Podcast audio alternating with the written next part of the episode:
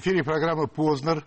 Гость программы, владелец, генеральный директор, главный редактор независимой газеты Константин Ремчуков. Добрый вечер, Константин Владимирович. Добрый вечер. Добрый.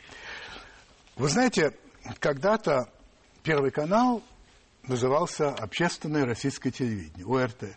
Оно было совершенно не общественным. Оно было абсолютно частным. В основном действовал Борис Березовский и использовал этот, это телевидение в своих политических и иных, возможно, интересах. А независимая газета, насколько она независима от владельца, генерального директора и главного редактора? Она зависит от владельца, главного редактора, генерального директора независимой газеты Константина Ремчукова полностью. То есть она независима от всех остальных, очевидно, но вполне зависима от вас. Да, потому что концепция независимости СМИ, с моей точки зрения, предполагает прежде всего одну, но самую характерную особенность. Независимым называется СМИ, независимая от государства. Только? Только. Понятно. Хорошо, я с вами не буду спорить, у меня несколько другой взгляд на эти вещи. Я считаю, что только общественное телевидение, общественное радио, которое не контролируется ни владельцем, ни властью, вот это и есть независимое. Так, зависимое, но, конечно, не от власти, это я прекрасно понимаю, что это такое. В Википедии написано, что вы рус, российский журналист, политик и бизнесмен. Вы бы как сказали, все-таки в первую голову – что-то из трех или все же в равной степени и то, и то, и то? Я думаю, что я меньше политик, чем журналист, бизнесмен и преподаватель университета. Все-таки большая часть жизни моя прошла в академических стенах, и я прошел путь от студента, аспиранта, ассистента, доцента до профессора из кафедры макроэкономического регулирования. Э, поэтому эту часть жизни я в себе люблю и продолжаю очень много э, работать, в том числе теоретически. Um, даже не знаю, как это лучше сказать. Вот из этих возможных, вот когда вас представляют, должна четвертая вещь возникла, профессор, скажем, да? Что вам больше по сердцу, когда вас называют, предположим, вас называют одним словом, профессор, бизнесмен, бывший политик, если хотите, я не журналист. Я не что вам больше я по не сердцу? Владимир Владимирович, я не придаю значения. Все равно. Да, потому что я развивал, по крайней мере, в последние годы бренд под названием Константин Ремчуков. Понимаю. Хорошо. Без, без эпитета. Хорошо. А, я, естественно, читал о вас довольно много, готовясь к этой программе. У меня возникло некоторое ощущение конфликта интересов в одном вопросе. А, вот смотрите, что получается – с 19 декабря 1999 года и по 2003 вы были депутатом Государственной Думы третьего созыва, фракция СПС. Вы были заместителем председателя Комитета по природным, по природным ресурсам и природопользованию и членом комиссии Госдумы по рассмотрению правовых вопросов пользования недрами на условиях раздела продукции. Это повторяю, как написано.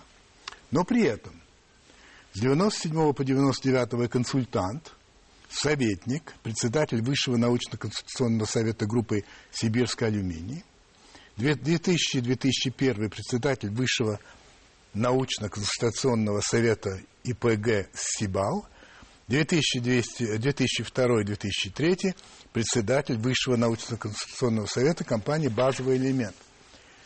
То есть и до, и будучи э, депутатом Госдумы, вы работали у Дерипаски, получается так. Ну, консультантом, но все-таки у него. А еще вы зампред профильного комитета. Вот это не, не является все-таки конфликтом интересов, когда вы и там, и там, и в бизнесе, и в законодательном органе, нет? Я не чувствовал конфликта интересов, потому что э, те законодательные инициативы, которые я инициировал, и они были приняты Госдумой в рамках Комитета по природным ресурсам, носили э, объективный э, характер, ну, с точки зрения развития рыночных э, правовых отношений, у сибирского алюминия не было интересов там в нефтяной отрасли, потому что большинство моих инициатив было направлено на то, что после а, получения лицензии а, той или иной компании, если другая компания ее поглощает в соответствии с гражданским правовым законодательством, то права на эту лицензию достаются а, той компании, которая поглотила. Потому что до этого законодательство говорило, что нужно каждый раз. То есть мне казалось, что инвестиционный климат в стране будет улучшаться. Ни одного законопроекта, связанного с интересами сибирского алюминия или базового элемента, я не принимал. Скажите, пожалуйста, вы работали а, на общественных началах у него или вам платили? Ну, в основном на общественных началах. То есть вообще не когда-то командировки, там какие-то еще вещи, билеты на самолет.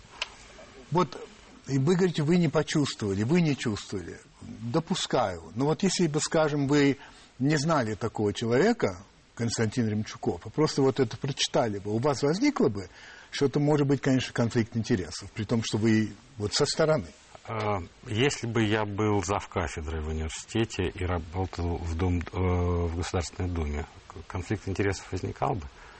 Я имею в виду, что законодательство предполагало, что я не должен занимать исполнительную должность ни в какой структуре. Тогда есть конфликт интересов. А научная должность я занимался развитием стратегическим компании. Я пришел к Олегу, когда компания была фактически Саянский алюминиевый завод это маленькая компания внутри этой отрасли. А оставил я и ушел от Олега в 2003 году, когда была создана инвестиционная группа или фонд прямых инвестиций «Базовый элемент», название это я, кстати, придумал, да, да, да. И, и обосновал эту сущность. И определилась стратегия покупки э, контрольных пакетов акций в различных отраслях. И то, что сейчас мы имеем и русский алюминий, и базовый элемент, это была научная проработка э, огромного количества тем, когда компания стояла на развилке. Поэтому э, научной работой заниматься можно, думой заниматься мне тоже казалось можно, до тех пор, пока закон это разрешает. Если бы закон разрешал, как на Украине, быть еще и э, руководителем компании, я был бы генеральным директором э, Сибирского алюминия. Вы купили газету, независимую газету, у Бориса Березовского. Да. А, не на деньги, которые платил вам Дерипаска, очевидно. Угу. Нет? Нет. Нет, хорошо. А вы были тогда госслужащим, когда вы купили? Да. Да. И оформили это на свою жену, угу. Елену. А, пообещали превратить газету в экономически эффективное и качественное издание. О качестве говорить не будем, потому что, в конце концов, это дело такое вкуса в какой-то степени. А как насчет бизнеса? Это, это выгодный бизнес сейчас, независимая газета? Стало экономически выгодным? Да, в 2008 году. Значит, э, коротко отвечу на я первую не... часть вопроса. Нет, Пожалуйста. просто это интересно. Пожалуйста. Я, э, когда в 2003 году летом ушел э, из компании Олега Дерипаски, потом в декабре 2003 года Союз правых сил не попал в Думу, я начал размышлять, чем мне заниматься. Я ничем не занимался и провел семейный совет. Э, с детьми, у меня трое замечательных детей и жена, и сказал, что мне бы хотелось, э, тем более появились слухи на рынке, что Березовский вполне возможно готов расстаться с независимой газетой. Я до этого довольно часто публиковался в независимой газете, мне это нравилось с самого первого номера издания. Я хотел бы купить. Дети сказали, пап, ты вправе заниматься тем, чем ты хочешь. Мы полетели с женой в Лондон, встретились, но мы не договорились по цене. Это был март 2004 года. Потому что цена, по которой я хотел, э, у Березовского было другое представление о цене. И э, я вернулся в Москву, и через два месяца получил предложение от Германа Грефа э, пойти к нему в министерство работать. Я стал работать помощником Грефа, проходит год, и вдруг мне звонят представители Березовского, говорят, а у вас интерес не пропал? Я говорю, нет, не пропал. Начались переговоры, мы договорились сделки, но потом что-то расстроилось, потому что не было аппарата, который мог предоставлять мне документы. И вдруг э, мы договариваемся. И я, чтобы не нарушать закон о госслужащих, потому что это был бы конфликт, я откровенно говорю, что покупаю я, но оформляю на жену, потому что было бы совершенно ужасно, если помощник Грефа, мне казалось это честнее объявить, тем более мы с женой живем долго, наше имущество совместно нажитое. И Э, она, на нее была оформлена сделка, это было 5 августа 2005 года. Но уже в сентябре 2005 года, буквально в следующем месяце, я написал заявление Грефу с просьбой освободить меня от должности помощника. Он не хотел отпускать, я ему говорил, видишь, какое общественное мнение может быть плохое. На что Греф спокойно сказал, да плевать на общественное мнение, я же вижу, что ты работаешь. Но я чувствовал вот этот конфликт, вот тут я чувствовал конфликт интересов, mm-hmm. быть владельцем независимой газеты, которая часто критикует правительство. И я ушел из министерства, и был владельцем газеты полтора года. И полтора года мне не нравился бизнес. Это отвечая вторую часть вашего вопроса. Газета, она была э, убыточна, приходилось датировать ее каждый месяц. И 12 февраля 2007 года, ровно через полтора года после покупки, я принял решение сам стать генеральным директором и главным редактором. И через год и три месяца в мае 2008 года газета перестала приносить убытки. С мая 2008 года, включая всю э, кризисную составляющую, наш баланс положительный. Я думаю, зрителю все-таки интересно было узнать все-таки на... Э, я не интересуюсь, сколько вы заплатили за газету, э, но все-таки это, наверное, не маленькие деньги. А деньги-то откуда? Структура сделок современных, любых предприятий, как в любой масштаб возьмете, она может включать в себя собственные средства, она может включать в себя заемные средства, она может включать в себя средства, которые вы привлекаете, а потом да. выплачиваете. Да. Это была сложная сделка, в результате которой э, я заложил пакет акций, а потом я выплатил занятые деньги, и теперь газета на 100% принадлежит мне. Хорошо, поговорим теперь уже о сегодняшнем дне. Просто хотелось обрисовать некоторые положения. Значит, вы как-то э, недавно совсем написали, что политика вернулась в Россию, и это главный итог президентства Дмитрия Медведева. А, так вы говорите о нынешнем времени. Как вы думаете, вернулась надолго политика-то?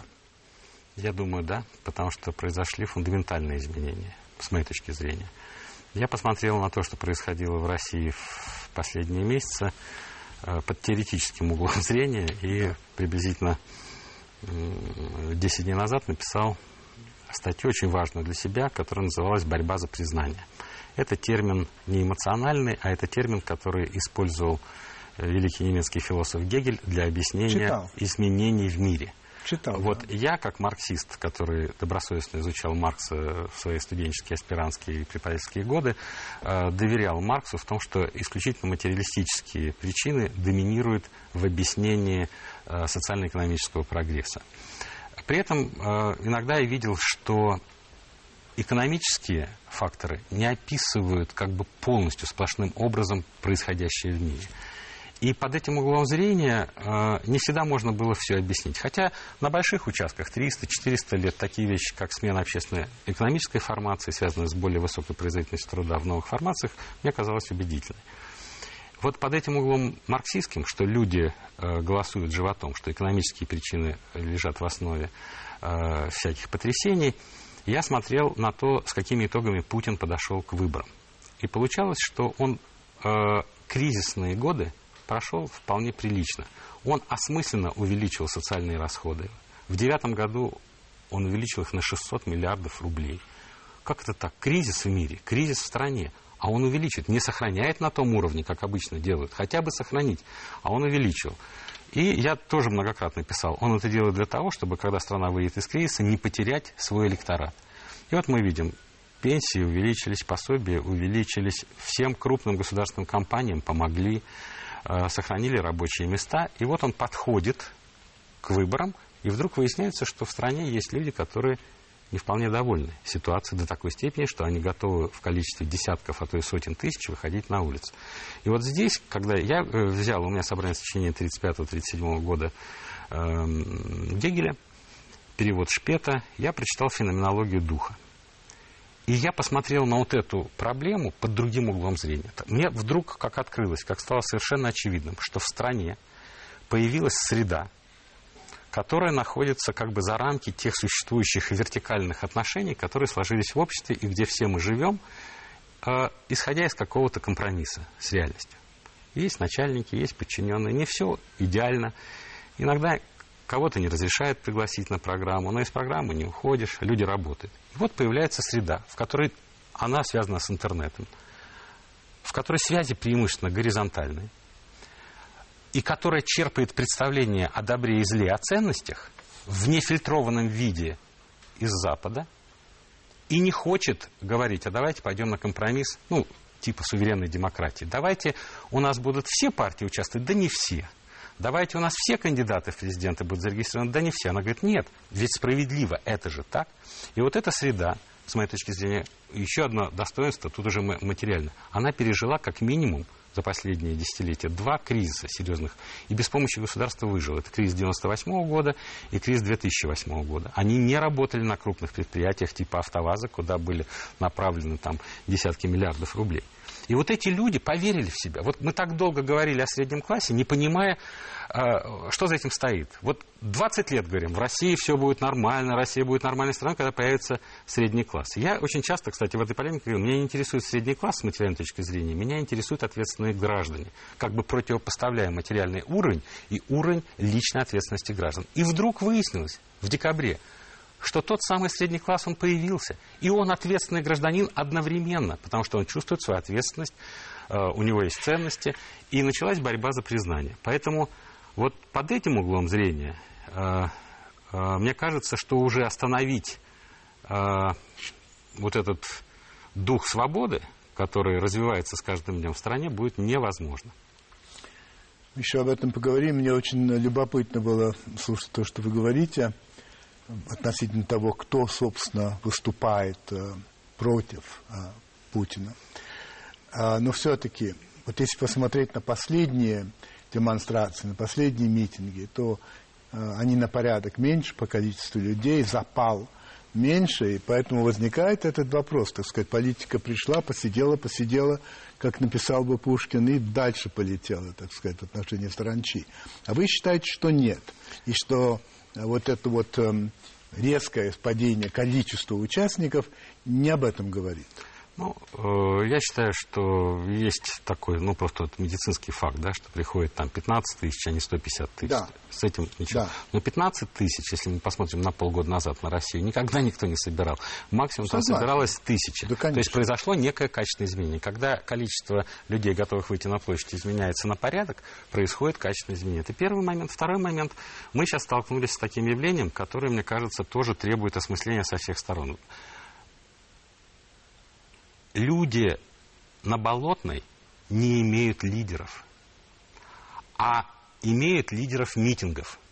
И вот этот конфликт, что лидеры митинги, митингов не являются автоматически лидерами э, настроения вот этих людей, мне кажется, сейчас э, проявляется в том, что лидеры митингов не в состоянии под свои лозунги – подтянуть то количество людей, которые пришли по зову сердца, испытывая э, недовольство, унижение или там оскорбление, или э, вот все те эмоции, которые они испытали, скорее всего, после 24 сентября, после такой рокировки наших вождей.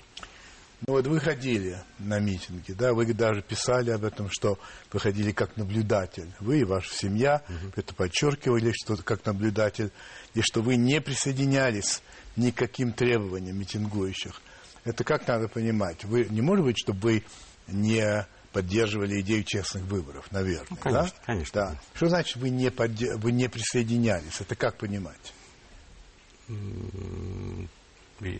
Ну, я не был организатором этих а, митингов. В этом смысле? В этом смысле. То ну, я только в этом. В том смысле, что мы пришли, это э, Но дети. вы говорите наблюдатель. Не, ну наблюдатель не участник, это... может быть, все-таки есть разница. Ну, давайте участник. Я просто участник. не помню, где я так, может, мне осторожно. В том ну... смысле, что я не, не часть этого движения. И вообще у меня в семье было... Это, кстати, очень интересный момент психологический, скорее всего, поколенческий здесь имеется. Потому что я в течение э, последнего года, в том числе и на встречах с, с Путиным и с Медведевым, как бы требовал того, чтобы они определились, кто идет президентом. Мне казалось, что вот эта неопределенность, которая царила э, с этим э, в решении этого вопроса, она вредна для России, потому что э, элиты э, не знают, кому присягнуть, куда ставить-то, на кого ставить-то.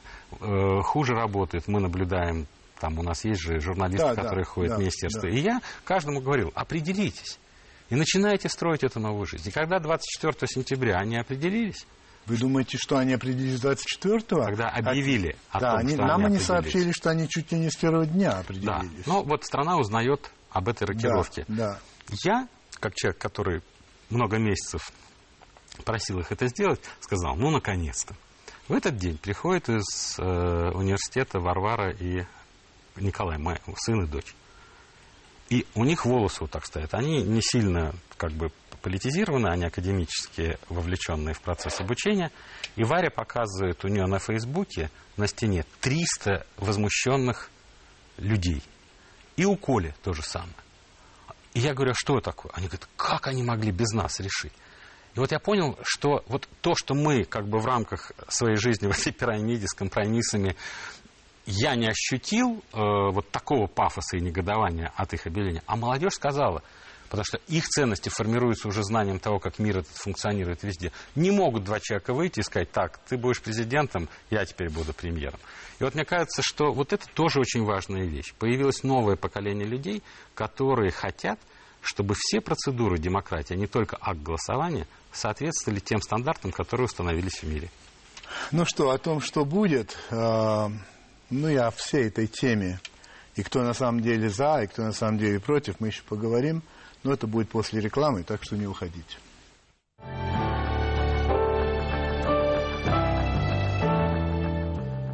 Хотел вот что вас спросить.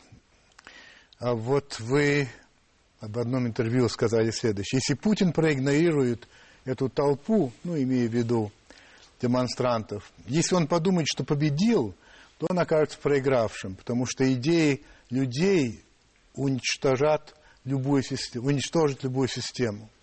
А времени у него нет. Ему необходимо прямо сейчас признать и принять международные стандарты демократии.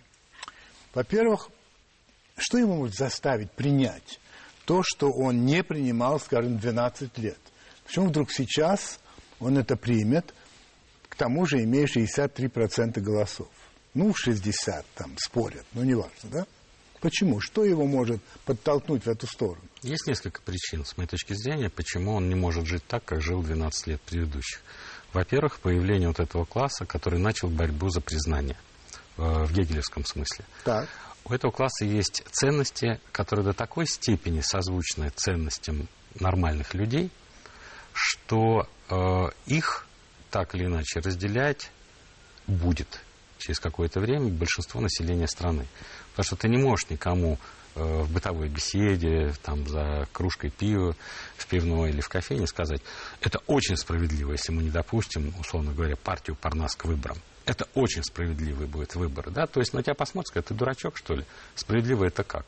Потому что есть бытовое представление. И, кстати, социология, Левада, центр, по-моему, показали э, в январе очень интересную э, цифру, что около половины россиян разделяют пафос Болотное и Сахарова. В Москве чуть больше половины, 50%, в России 44%, чуть меньше. Таким образом, ничтожная в социологическом э, смысле группа с какими-то этими ценностями, которые они черпают непонятно откуда, не из инсталлированных э, центров этих ценностей, вдруг оказывается такой влиятельной. Это важно. Поэтому это в интересах Путина, потому что легитимность власти сейчас очень важный термин. Легитимность... Можно ли сказать так, что Путин прагматик, он прекрасно понимает, где его, лежат его интересы, и что именно это его и будет побуждать принимать такие решения. Давайте если скажем. коротко. Давайте Можно так сказать? Ну, а я хотел бы к легитимности. Да, да, пожалуйста. Легитимность да. э, подтверждается властью тогда, когда власть в состоянии решать проблемы, которые возникают перед гражданами. Э, при этом демократия была не всегда в мире, а власть была всегда. Это правда. И власть рушилась в тот момент, когда она перестала, переставала решать проблемы. Проблема – это нормальное состояние общества. Если власть не решает проблему, проблема трансформируется в противоречие. А потом и в антагонистическое противоречие. Вот если Путин не хочет, чтобы проблемы этой группы граждан трансформировались в антагонистическое противоречие, когда идет борьба на смерть, то он должен сам отрефлексировать, потому что проблема у этой среды нет лидера, у него нет переговорщика вождь страны должен отрефлексировать эти проблемы и ввести такое, такие изменения в нашей жизни, которые этой э, среде позволят сказать, слушайте, а мы живем нормально. Это, в общем-то, то, что мы хотели. Принципиально важный вопрос. Если Владимир Путин по-прежнему, как недавно во время прямой линии с народом, считает, что ему противостоять не столько его личные враги, сколько враги России, то это один сюжет, сценарий, вариант развития. С врагами надо обращаться по законам нашего непростого времени. Времени революции и бунтов, свержения монархов, диктаторов и тиранов. А если вдруг Владимир Путин поверит, что его критикуют нормальные сыны и дочери России, и люди, которые за ее процветание и будущее готовы не только выйти на площадь, но и своими силами преобразовать ее в современное государство, то ему нужно срочно начинать с ними диалог на равных. Это статья ваша «Кто противостоит Путину? Враги России или ее будущее» в вашей газете от 26 декабря. Вы-то сами как считаете, кто противостоит Путину? Его враги, враги России или тех, кого вы называете нормальными сыновьями и дочерьми России, люди, которые за ее процветание. Да, эту статью я иллюстрировал фотографии, в которой да. было написано фото Константина Ремчукова, а на фотографии Николая и Максим Ремчуков. Тем самым месседж был более чем э, недвусмысленный, э, что наша семья относится к числу тех, людей, которые были на Сахарова и которые не считают себя врагами России. А, я, может быть, не будущее России в связи с возрастом, но дети-то мои точно будущее. Они никуда не уехали, они хотят жить здесь. И я буду делать все, чтобы жизнь здесь была а, для них жизнью, в которой они реализуют весь свой потенциал. Я задаю этот вопрос, потому что я считаю, он крайне важен. А, есть группа людей, которых я называю путинскими опричниками – я могу назвать их фамилии, но дело не в этом. Э, они знают, и вы знаете, это люди, которые с пеной э, на губах э, называют тех, кто выходили на, на, на площадь и так далее, называют их предателями, называют их врагами, называют их оранжевой слизью и так далее. С одной стороны. С другой стороны, сам Путин, выступая, говорит, умремте же за Москву. Это как? Значит, если умереть за Москву, значит, есть враг реальный. Я понимаю, что это не Наполеон. Вообще, я как э, француз, как ты думаю, может, Саркози, надо задуматься, э, э, что, что будет. Но это в шутку, ладно. Но на самом деле это что это такое? Моя гипотеза состоит в том, что это приемы предвыборной риторики. Только? Мне кажется, да. Потому что сейчас есть косвенное подтверждение э, моей гипотезе, что в разговоре с Обамой Путин, э, как бы сказал, не будем обращать на некоторые э, избыточность, экспрессивность, я своими словами говорю, которая звучит на эмоциональном накале в ходе предвыборной кампании. Давайте работать конструктивно и вместе. То есть внешнеполитический аспект проблемы он как бы перед Обамой снял что не надо слушать все то, что мы говорили то, про что Америку. я говорю. Да. Он же сам говорил да, чрезвычайно. Да. Вот, я думаю, что наступит момент, когда он обратится и к нашему народу, э, объясняя, что это был способ мобилизации его электората. До сих пор все предвыборные кампании в России шли для власти с помощью метода мобилизации людей и внешнего врага. 2007 год был вообще в этом смысле почти. 2003 год, когда олигархов надо было... И только давить. у нас Буш тоже да. оперировал да, внешним ну, врагом. Я говорю сейчас, мы сейчас говорим да. о Путине. Поэтому да. очень долго в этой кампании не было этого врага. И результаты «Единой России» на выборах в декабре, у которой не было э, врага, показали, что, оказывается, без такого рода мобилизации партия власти не может показать тот результат, на который она рассчитывает. Могу ли я интерпретировать то, что вы говорите, таким образом, что вы-то скажем так, уверены, что Путин не считает этих людей, а, которые выходили на Сахарова и на Болотное, врагами России. Безусловно, да. Безусловно. Безусловно. И, следовательно, это надо иметь в виду, когда мы думаем о том, что будет дальше. И вы говорите еще такую вещь. Проблема России настолько серьезная, что я просто не понимаю, как Путину дальше рулить. Потому что я неоднократно говорил и утверждаю сейчас, что от модели Путина, которая функционировала в течение 11 лет, нужно отказываться. И отказываться придется самому Путину. Чтобы отказаться от модели Путина, нужно отказаться от многих людей, которые в эту модель, а, эту модель сильно имплантированы, в эту модель. Опять как?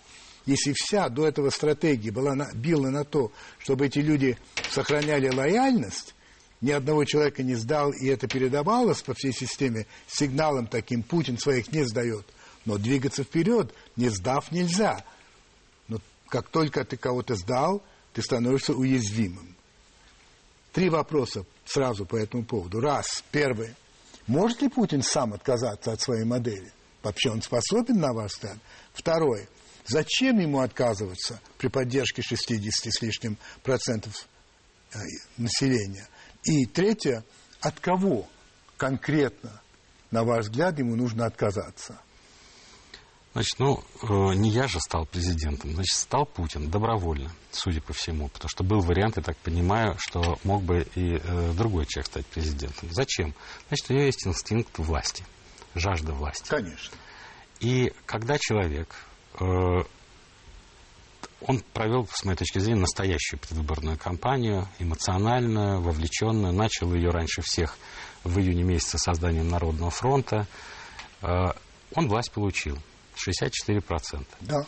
Но чтобы удержать власть и быть легитимным, то есть способным решать проблемы людей внутри системы, ему нужно э, предложить общество даже этим 64%. Мы знаем, как быстро может улетучиваться любовь к вождям, когда они перестают удовлетворять э, потребности людей. В новейшей истории России мы видели, как быстро улетучился рейтинг Горбачева, а впоследствии и рейтинг Ельцина. Просто быстро. А рейтинг у них был в пиковые моменты выше, чем у Путина в пиковые Зна- моменты. Значительно выше. Да. Вот, то есть это вот она живая история, мы все через нее прожили.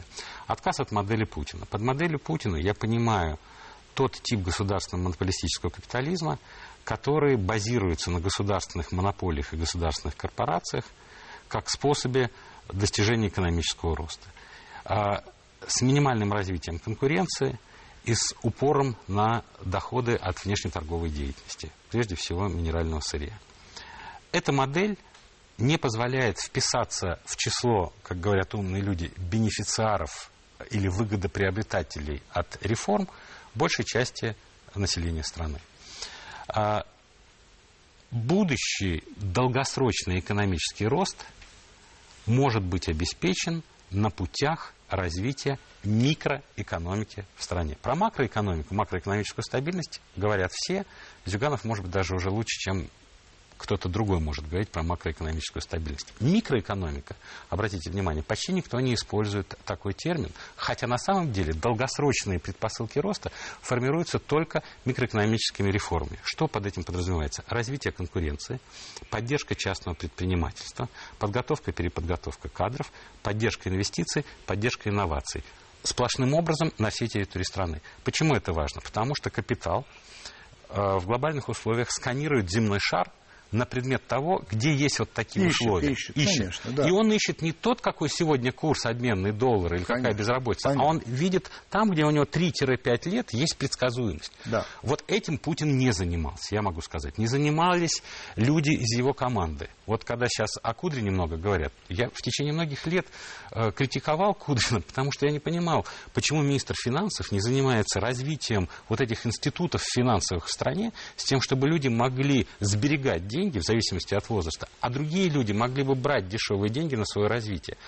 Конечно, легко сидеть, когда у тебя большой бюджет, и ты раздаешь деньги. Тут влияние, власть. Но ведь в течение 11 лет наша способность иметь адекватные инструменты для вложений, она же не удовлетворена в стране. Причем у разных людей. У молодых это один тип потребностей в сбережении. У стариков это другой, у среднего поколения третий, потому что для них существенно различное значение различные активы принимают. В молодости самое главное это образование, в среднем возрасте доступ к жилью, в, в- в- в зрелом возрасте здравоохранение.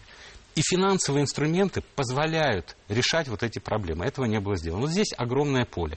Модель Путина, которая существовала сейчас, она не предполагала такого развития. Брались деньги из нефтегазового сектора и потом перераспределялись Путиным, поддерживая личный рейтинг у социально зависимых слоев. Но мы видим, что те слои общества, которые не социально зависимы, не зависят от государства, которые связаны с частным бизнесом, оказывается, пережив два кризиса, они плевать хотели на государство. Они говорят, дайте нам возможность развиваться. Это верно, да. А скажите, пожалуйста, все-таки, ну хорошо, меняет модель. Для этого, как вы говорите, надо кого-то сдать. У вас нет кандидатов? Но я бы, э, по чесноку, я бы всех отправил в отставку. Всех это как? Ну, Вот просто всех. Вот так, да? Да. Да, надо с чистого листа, потому что и нужна правильная идея, потому что ты подбираешь людей для того, чтобы они решали новый тип проблем для России, чтобы Россия не становилась отсталой по новым меркам в 21 веке. Мы должны создать э, привлекательные условия для э, людей, которые могут выживать без государства. Потому что в противном случае эти люди, именно по определению, раз они могут выжить без государства, они эмигрируют. Да, это верно. А вы считаете, что Владимир Владимирович вообще способен пойти на такой шаг? Еще раз говорю, если у него жажда власти по-прежнему э, является обостренной, то он должен будет всех отправить в отставку, каких-то людей из его команды, каких-то людей на другие посты он может назначить, поскольку для его модели очень существенным является элемент личной лояльности, личной преданности. Но, скорее всего, это профессиональная особенность э, чекистов. Им вот этот фактор э, очень э, важен в характеристике человека, он даже важнее профессиональных качеств. Э, потому что мы видим, что ни одной утечки информации за годы Путина не было из его структур. Такого не было никогда. Ни у Горбачева, ни у Ельцина. Мы, как журналисты, могли mm. то бумагу утянуть, то человека разговаривать. Здесь этого нет. Скорее всего, для современной жизни это качество не является достаточно. Оно может быть достаточно с точки зрения комфорта Путина, что он знает, что его никто не сдаст. Но с точки зрения эффективности такая закрытость, она контрпродуктивна, поскольку закрытые его министры, вице-премьеры выглядят абсолютными динозаврами на фоне э, болотной. И они просто не знают, как с ними разговаривать, потому что они не привыкли разговаривать, они привыкли вызывать и давать команды. Похоже на то, что uh, то большинство, которое пока поддерживает Путина, это, во-первых, люди, которым больше 55 лет. Во-вторых, это люди с, uh, не с высшим образованием, максимум среднее образование. Третье – это люди скорее неимущие, нежели имущие. Четвертое, как это ни странно, но это все-таки так, это женщины. И пятое, что они, как правило, не жители столичных городов. Ну вот, значит, э, другие – это тот самый средний класс, э, который требует признания, признания, и он растущий. Он растущий. Вы согласны с этим? Да, и он создает стоимость новую. Значит, э, опять-таки, если смотреть вперед, надо ли полагать, что по мере роста этого класса и, соответственно, уменьшения вот той группы, а, то постепенно поддержка Путина падает. В Москве она была 47, а не 63. Это показатель? Конечно. Это показатель. Безусловно. Хорошо. А, значит, опасность гражданской войны – вы как-то в своей газете скажете, желаю читателю то-то, то-то, то-то, то-то. И главное, чтобы не было... Да. Вы считаете, что реальная опасность есть гражданской войны? Если... Э... Или была тогда? Да. Э, но я считаю, что мы прошли как бы вот этот э, соблазн применить силу. Опасность гражданской войны для меня начинается в момент, когда власть хочет послать танки против мирных демонстрантов. А был такой момент? Нет, такого момента нет, но мог бы быть, потому что я знаю, что многим хотелось более жестких мер в отношении э, людей, вот как вы называли, болотная слизь. Вы это конкретно знаете? Да. И люди вот. достаточно высоко э, Да, просто они говорили, что мы, что там цацкаться? Это же э, трусливые хомячки. Угу. Давайте их пуганем. Ведь э, на самом деле наблюдения показывали, что до тех пор, пока ОМОН использовал дубинки, ну, на демонстрациях типа по 31 да, числам, да. Да, э, редко было больше тысячи человек. Это правда. Значит, люди не хотят получать дубинкой по не голове. Хотят, как не только хотят. получили точный сигнал от Медведева, это, кстати, дало мне основание в другой статье написать, что Медведев принял страну с Селигером, а оставил ее с Болотной. То есть политический итог президента Медведева в этом. Потому что он принимал закон о полиции, где было сказано, что нельзя дубинками по голове, надо гуманизировать отношения полиции с людьми. И, скорее всего, он принял принципиальное решение не разгонять людей на э, Болотное и на Сахарова. А скажите, пожалуйста, когда вы говорите, что главная проблема в стране – это улетучивающееся доверие между обществом и властью, а как вы считаете, точка невозврата пройдена или нет? Нет, я считаю, что вообще ничего, как правило, для умных людей никаких точек невозврата э, не бывает, особенно в таких сложных системах, как общество. Я считаю просто, что если мы признаем это как проблему, улетучивающее доверие, это, кстати, сама по себе вещь. Я помню, сказал одному из, из вождей страны вот эту фразу, он сказал, вы знаете, а мне кажется, что наоборот доверие увеличивается. Ага. Вот хочется руками развести, значит, это совершенно э, перпендикулярная оценка ситуации. Но доверие для меня э, это очень сложная категория, очень важная, но она не может восстановиться в результате одной встречи. Я считаю, что должна быть система мер по восстановлению доверия, как 40 лет назад была система мер по восстановлению, давления, э, мер, э, восстановлению доверия между СССР и Соединенными Штатами Америки в области ядерных вооружений. Она включает в себя очень конкретные механизмы. Обмен делегациями, проверка запусков, сообщение о том, о сем, когда в результате целой инфраструктуры мер да, понимаю. люди начинают... Вот в, в, в обществе сейчас должно быть так. Скажите, пожалуйста, когда вы говорите, что вот один из вождей сказал вам, что ему кажется, что а, наоборот доверие укрепляется. А, это один из вождей, это либо Медведев, либо Путин, да. я так понимаю? Да. Понятно. Я не буду дальше да. спрашивать, в конце концов, достаточно этого. А, вы как-то сказали, что, возможно, в чьей-то голове есть такой сценарий, что Путин, несмотря на то, что побеждает, через два года утрачивает легитимность, почему-то. Он, и он должен уйти, и тогда Медведев, как премьер-министр, становится исполняющим обязанностям президента и проводит выборы. Вы по-прежнему считаете, что это реальная вещь? Я считаю, что это серьезная проблема. Раз серьезная проблема, то один из исходов может быть таким. Почему я считаю, что серьезная проблема? Потому что произошла э, следующая вещь.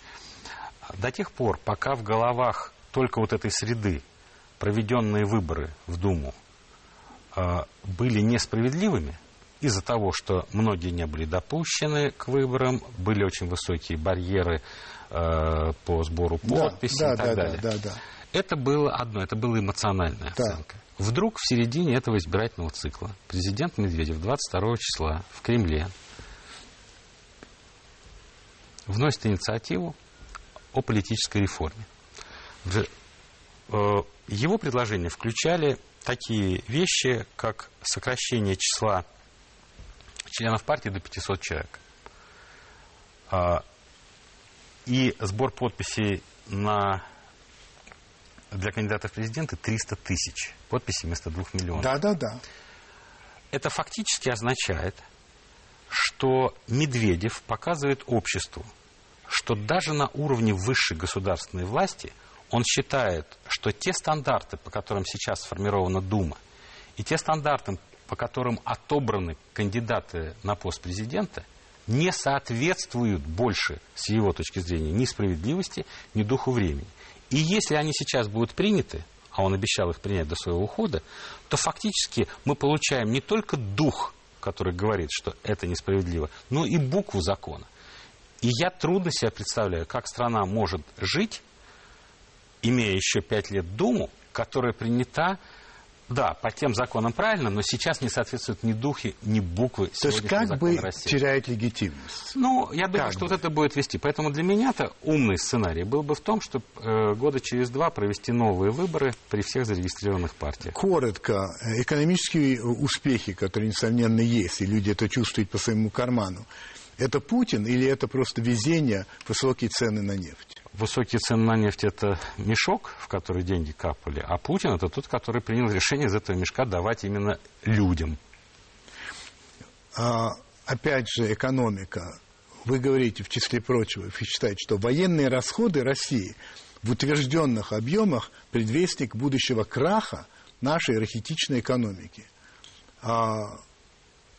Абсолютно убежден, что такие расходы при нашем ныне, э, нынешнем уровне ВВП и особенно при структуре его создания, если убрать экспортный сектор, а, они неподъемны. Потому что мы знаем, что военные расходы рушили экономики более сильных государств, в частности США несколько раз приходили к кризису, в частности война во Вьетнаме привела потом к девальвации Насколько доллара. я понимаю, наш министр финансов из-за этого ушел. Да. Из-за этого. Вы думаете, что не откажутся от этого? Я думаю, откажутся. Вы думаете, У меня даже сомнений нет, то, что даже военный так. бюджет будет. Даже Почему? сомнений нет. Почему откажутся? Потому что то, что мы говорили, Все если Путину самое. нужно двигать страну дальше, он не может позволить себе э, тратить деньги в таком объеме, особенно когда мы знаем, что военно-промышленный комплекс в нынешнем технологическом состоянии не в состоянии производить оружие нужного качества, просто его нужно модернизировать. И второе – что не существует надежного контроля за использованием денег. Мы можем, конечно, утвердить 20 и 40 триллионов, но если их разворовывают, Разве а вы знаете, какой страны? процент разворовывают? Есть какие-нибудь идеи на этот счет? Я думаю, что средний по стране 20%. 20? Да. А, ну что ж, заканчиваем. А вы о своем отношении к России вы говорите так, что ваша программа минимум прекратить стыдиться, программа максимум гордиться вы э, прямо вот, собственно, как Путин. 90-е годы это. Да, я, тем не менее, вы, это же не изменилось у вас? Нет, 15 да, лет я ну живу вот. с этим ощущением. Ну вот, а, но вы говорите, нам нужно вместе найти что-то такое, что станет объединительным фактором для всей российской нации. Я не вижу ничего другого, кроме патриотизма. Вы остаетесь при этом мнении? Ну, э, да, как целом патриотизм, то есть любовь к родине, но э, субъектом и объектом этого патриотизма является человек.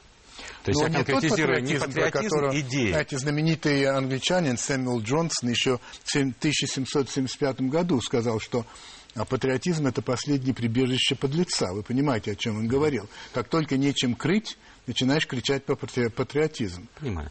У меня другой. Я, будучи ну, базово все-таки либеральным мыслящим человеком, э, больше всего в жизни восхищаюсь и преклоняюсь перед человеком. И человек для меня – это самое ценное, что создано на этой земле. Поэтому если в нашей стране жизнь, развитие, судьба человека станет центром всей политики, то такой патриотизм будет, что Понимаю. мало не покажется. Пожалуй, последний вопрос до Марселя Пруста. Вы написали это в 2008 году. Ходорковский выйдет на свободу в период вокруг Нового года плюс-минус пару месяцев. Ошиблись. Ошибся. Ошиблись.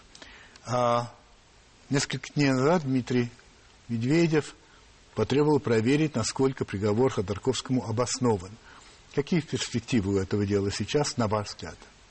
Я думаю, что после инаугурации Путина а, я хотел бы верить, я Хотел бы, это гадать, я понимаю, да. но вы думаете, я что думаю, это произойдет? Что отпустит, да. Вы думаете, Кон- что контрпродуктивно. Да? Ходорковский больше не приносит э, того эффекта запугивания для олигархов и устрашения народа, э, а какой проводил? был в 2003 Было? году. Ну что вы, все же построились в одну линеечку. А сейчас э, больше половины россиян скорее сочувствуют Ходорковскому. Марсель Пруст. Хотел бы вас спросить, что вы любите больше всего на свете? Свою семью. Каким бы вы хотели обладать талантом, которого у вас нет? Естественно. Композиторским. Если бы после смерти вы могли вернуться еще кем-то, кем бы вы хотели вернуться? Костя Ремчуковым. А что вы считаете пределом несчастья? Болезнь и смерть. Какова ваша главная черта? Трудолюбие.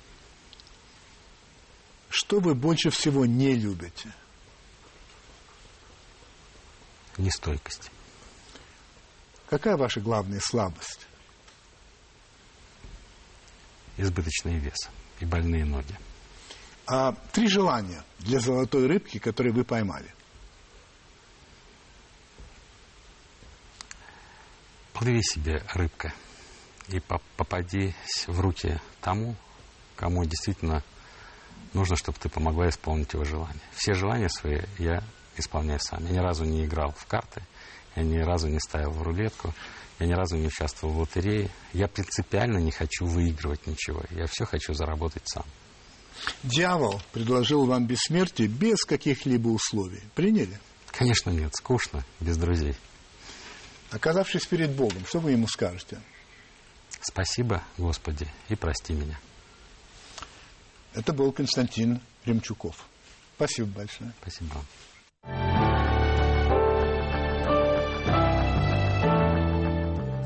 Вероятно, вы слышали об избиениях и убийствах в Ираке мужчин нетрадиционной сексуальной ориентации. Я вспомнил об этом в связи с э, подписанием губернатором Санкт-Петербурга, господином Полтавченко, закона, э, предусматривающего штраф за пропаганду гомосексуализма среди подростков. Откровенно говоря, я не очень представляю, каким образом именно пропагандируют вот это среди подростков, да и вообще как это пропагандирует. Это я говорю вполне серьезно. Более того, я бы вообще хотел увидеть образец этой пропаганды, просто мне это интересно. Но не это побуждает меня сегодня к этому разговору. Я хочу высказать критику в адрес принятого законодательным собранием Санкт-Петербурга закона, подписанного губернатором. А, я вообще возмущен. А, он слишком мягок. Ну что такое штраф в 5 тысяч рублей? Ну скажите мне, пожалуйста, даже в 100 тысяч рублей. Это разве наказание? Это какая-то чепуха. Я считаю, что на самом деле и господин Полтавченко, и ЗАГС Собрания Санкт-Петербурга должны срочно отозвать э, этот закон и заменить его другим ну, чем-то более схожим на то, что происходит в Ираке. Ну, например, так, таких вот пропагандистов забить камнями. Причем так публично, на площади, и чтобы это показывали по телевидению, по всем федеральным каналам. Вот это я понимаю воспитательная мера. Было бы шикарно. Я уверю, уверяю вас, что это бы имело, так сказать, э, это воздействовало бы. Если Питеру не хватает духу, все-таки там много очень интеллигенции, особенно в ЗАГС собрании, а, то пусть Москва покажет образец настоящей борьбы с этими преступниками. А потом, может быть, Государственная Дума вот изменит Конституцию и введет такую статью. Удачи вам и приятных сновидений.